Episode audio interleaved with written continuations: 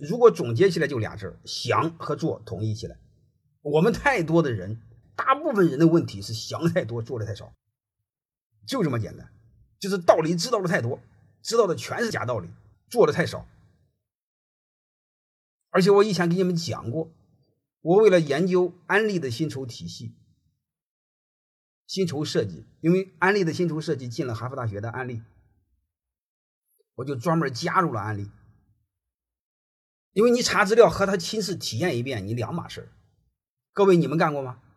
你们一听直销，你们就是很讨厌吗？我不是，我先做了再说。我家反正让别人买不好意思，我家自己买一堆呗。我们更多的是坐而论道，唧唧歪歪。嗯，还有一个就是我不怕别人怎么评价我。我为什么不怕别人怎么评价我呢？我有两个逻辑：第一，我也不是什么好人，反正你怎么评价对我无所谓，我本来就不是什么好人，所以我从来不装也不端。就不怕别人怎么评价我。你要非要端着装着，你会发现别人一说你就伤心。草根出身，你装什么装？我又不是富二代，又不是官二代，也没干爹，也没干妈，装什么装？男人那点熊心事谁不知道呢？所以这是第一点，不装。第二点呢，你把事看明白，就是别人怎么看我，他和我一毛钱关系没有，剩下的就做就好了。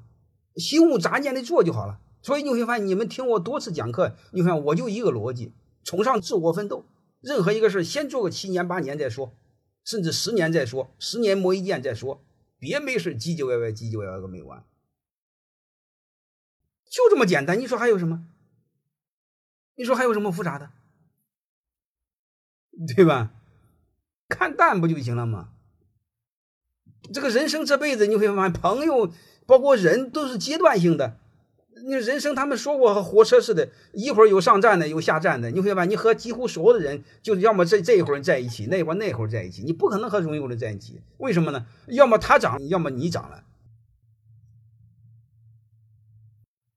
为什么我老说你们也别装什么好鸟？那样你们心里不就没有压力了吗？你们不就是可以做事了吗？